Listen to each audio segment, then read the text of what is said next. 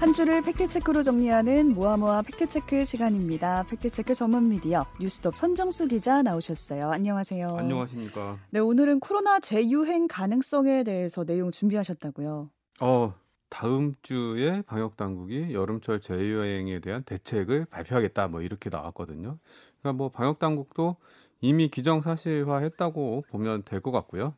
우리는 지금 상황이 어떻고 어떻게 대처해야 되나 이런 걸 중점적으로 좀 짚어보겠습니다. 이제 코로나가 이대로 좀 끝나나 싶었거든요. 근데 재유행 이야기가 결국에 나오는 것 같아요. 네. 그러니까 뭐, 점점 조여오고 있는 듯한. 예, 주변에 많은 분들이 코로나 끝난 거 아니야? 뭐 네. 이렇게 생각하시는 분들도 계시고, 뭐 코로나 이전만큼 약속을 많이 하시는 분들도 계시는데, 뭐 어, 끝날 때까지는 끝난 게 아니다.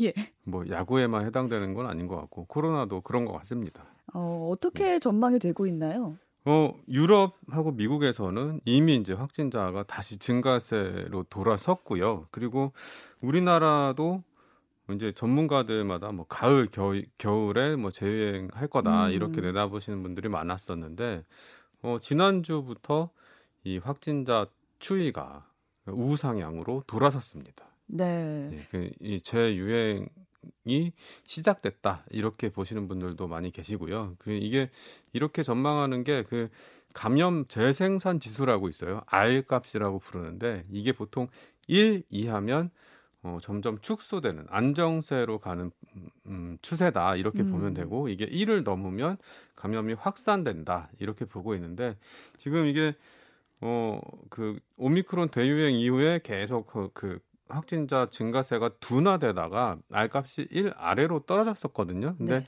다시 1을 넘어섰습니다. 그래서 어, 감염 재생산 지수가 1.05 3월 4주 차 이후에 처음으로 다시 1을 넘어섰다고 합니다. 그러니까 이거 음, 이미 재유행이 시작됐다 이렇게 볼 수 있는 근거라고 볼 수 있는 거죠. 네, 그 지난 2월을 좀 생각해 보면은 오미크론 대유행이 딱 지나간 이후에 확진자가 꾸준히 좀 줄어드는 추세였거든요. 네. 그래서 관련 뉴스도 사실 잘 안 보기도 했어요. 음.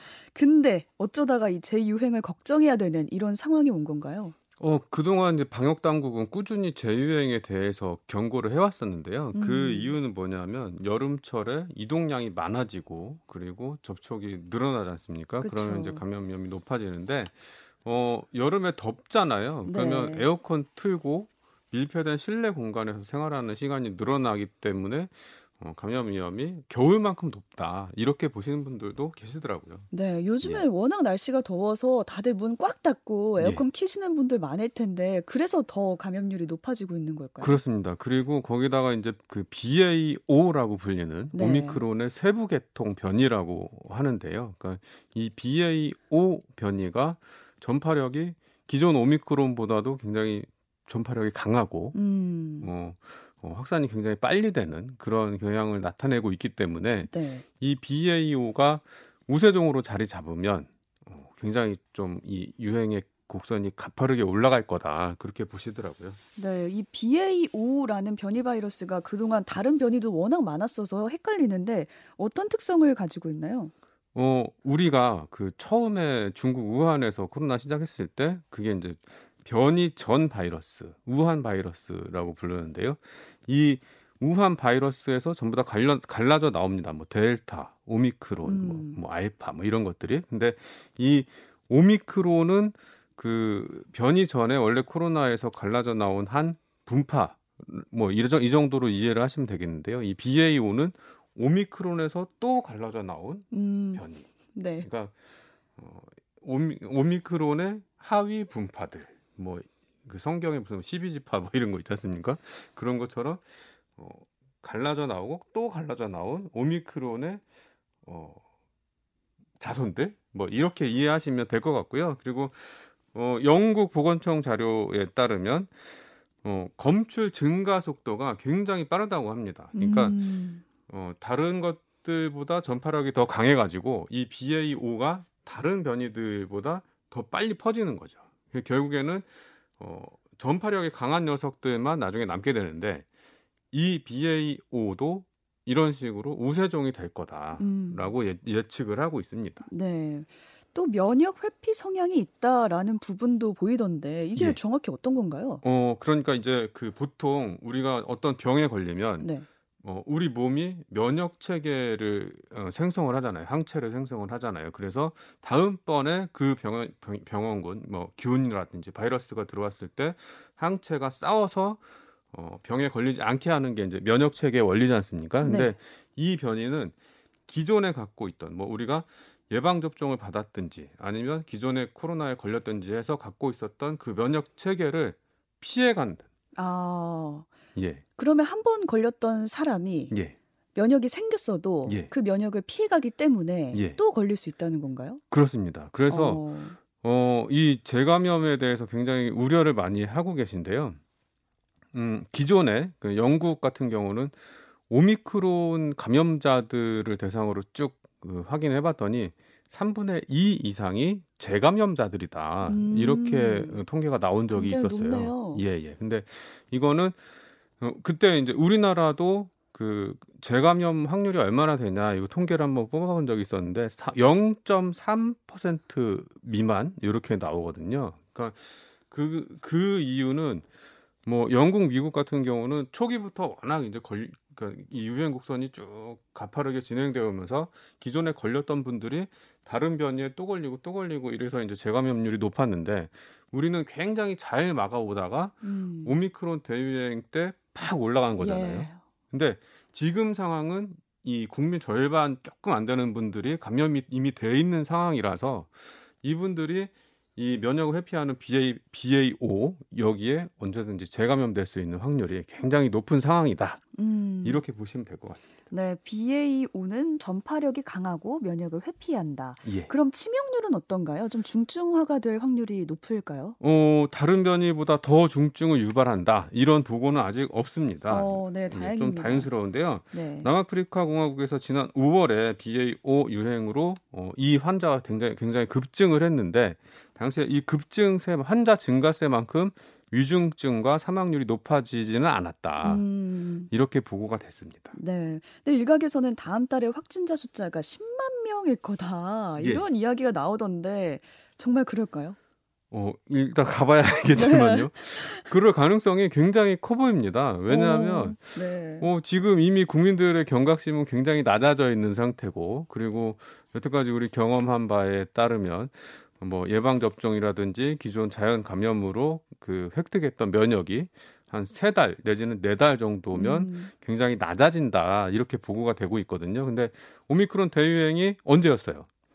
2월, 2월 3월 그죠? 네. 그러면 지금 7월이니까 뭐 다섯 달, 뭐 네 달, 다섯 달 정도 지났단 말이죠. 그러니까 대부분의 분들이 굉장히 면역이 떨어질 만한 그런 어, 시점에 와 있고 특히 이제 위험하신 분들은 그 기존에 기저 질환을 갖고 계신 분들이나 음. 아니면 고령자들 이런 분들이 재감염의 위험이 굉장히 높다 이렇게 보고 있는 거죠. 그러면 네. 전 국민 4차 접종도 가야 된다고 생각하십니까? 어, 4차 접종 지금 뭐 방역 당국 내부에서 굉장히 토론을 많이 어, 열심히 하고 있는 걸로 알고 있는데요. 근데 뭐 방금 말씀드린 대로 이게 감염 예방하는 그 어, 확률이 굉장히 낮고 그리고 음. 중증과 사망을 막아준다. 근데 통계를 보면 이 전체 사망자 중에서 60대 이상이 93.67%를 차지하고 있습니다. 음, 고령자가 대부분을 차지하고 있고. 예, 그리고 40대 이하는 2.19%밖에 안 되죠. 음. 그러니까 어, 젊은 분들은 걸려도 중증으로 갈 확률이 낮고 그만큼 사망에 이를 확률도 낮다는 얘기입니다. 그러니까 그, 이 방역 당국도 고심하고 있는 게 4차 접종을 전 국민을 상대로 해봐야 어차피 그분들은 젊은 분들은 걸려도 중증으로 안 가고 음. 그리고 돌아가시지도 않기 때문에 그리고 일단 이분들이 이미 그 수용성이 굉장히 낮아진 상태예요. 그러니까 아, 또 맞아야 돼? 네 번이나 맞아야 돼? 음. 당장 내일 접종하라고 하면 맞으시겠습니까? 스케줄부터 봐야 될 것 같고요. 예, 그죠? 네. 좀 망설이는 분들이 굉장히 많기 때문에 이게 지금 4차 전 국민을 대상으로 할 거냐, 음. 아니면 지금처럼 뭐 60세 이상으로 하고 있는데 여기서 이제 뭐 한 50대까지로 낮출 거냐 이런 고민을 하고 있는 걸로 보입니다. 네. 이제는 여름 대유행을 우리가 짐작을 하면서 대응 방법을 좀 생각해 봐야 될 것 같아요. 어떻게 네. 대응하면 좋을까요? 어, 저, 그, 저희 집에서는 코로나 확진자가 한 분이 나오셨는데요. 그때 이제 굉장히 막 여기저기 알아봐가지고, 당시에는 이렇게 이렇게 대응하면 됐는데, 이게 그 확진자 수가 쭉 줄어들면서 굉장히 많은 것들이 바뀌었더라고요. 그렇죠. 대응 체계가 예. 많이 바뀌었어요. 예, 그래서 이번에 다시 한번 알아봤습니다. 네. 그 예전에는 그 서울 같은 경우는 임시 선별 검사소, 그러니까 검사 받는 분들이 워낙 많으니까 뭐 어디 그 공영 주차장 네. 뭐 이런데 그 뭐 임시 검사소 깔아가지고 줄 쫙 서서 검사를 받았지 뭐 않습니까? 뭐 주차장에도 있고 예, 예. 놀이터에도 예. 있고 그랬죠. 굉장히 많이 없어졌습니다. 음. 그래서 지금 어, PCR 검사를 받을 수 있는 검사소는 구, 그러니까 이 구립, 그러니까 서울시에서 직영하고 있는 검사소는 각 구에 있는 보건소 25개죠.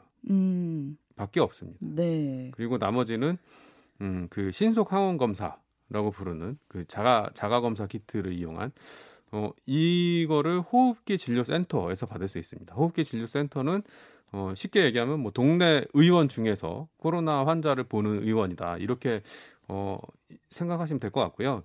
요거는 그 우리 포털 사이트에서 호흡기 진료센터 라고 검색하시면 결과가 나옵니다. 음, 호흡기 환자 진료센터를 검색해 보시면 되고 예. 만약에 확진이 됐다면 치료는 어떻게 받아야 될까요? 어, 그 뭐 격리 일수를 줄이자, 격리를 안 해도 된다 이런 얘기가 엄청 많았지 않습니까? 지금 어떤 상태예요? 지금 격리하고 있습니다. 아 하는 상태. 예, 7일 격리 뭐 똑같이 하고 있고요. 네. 그리고 앞으로도 이게 뭐 줄어들거나 없어질거나 할 가능성은 굉장히 낮아 보입니다. 그렇기 때문에 확진이 된다면 어 7일 격리해야 되는구나. 생각하시면 될 것 같습니다. 네. 근데 초창기를 생각해 보면 확진된 분들 대부분 생활치료센터로 갔잖아요. 예. 이건 지금 없어졌나요? 생활치료센터도 굉장히 많이 없어졌고요. 음. 일부 남아 있는데요. 이, 이 생활치료센터 우리 그 초, 초기에는 그냥 걸리면 구급차에 실려서 생활치료센터로 대부분 많이 가셨거든요. 네, 네. 근데 지금은 전부 다 재택치료가 기본이기 때문에 이 생활치료에 가실 수 있는 분들이 한정돼 있습니다.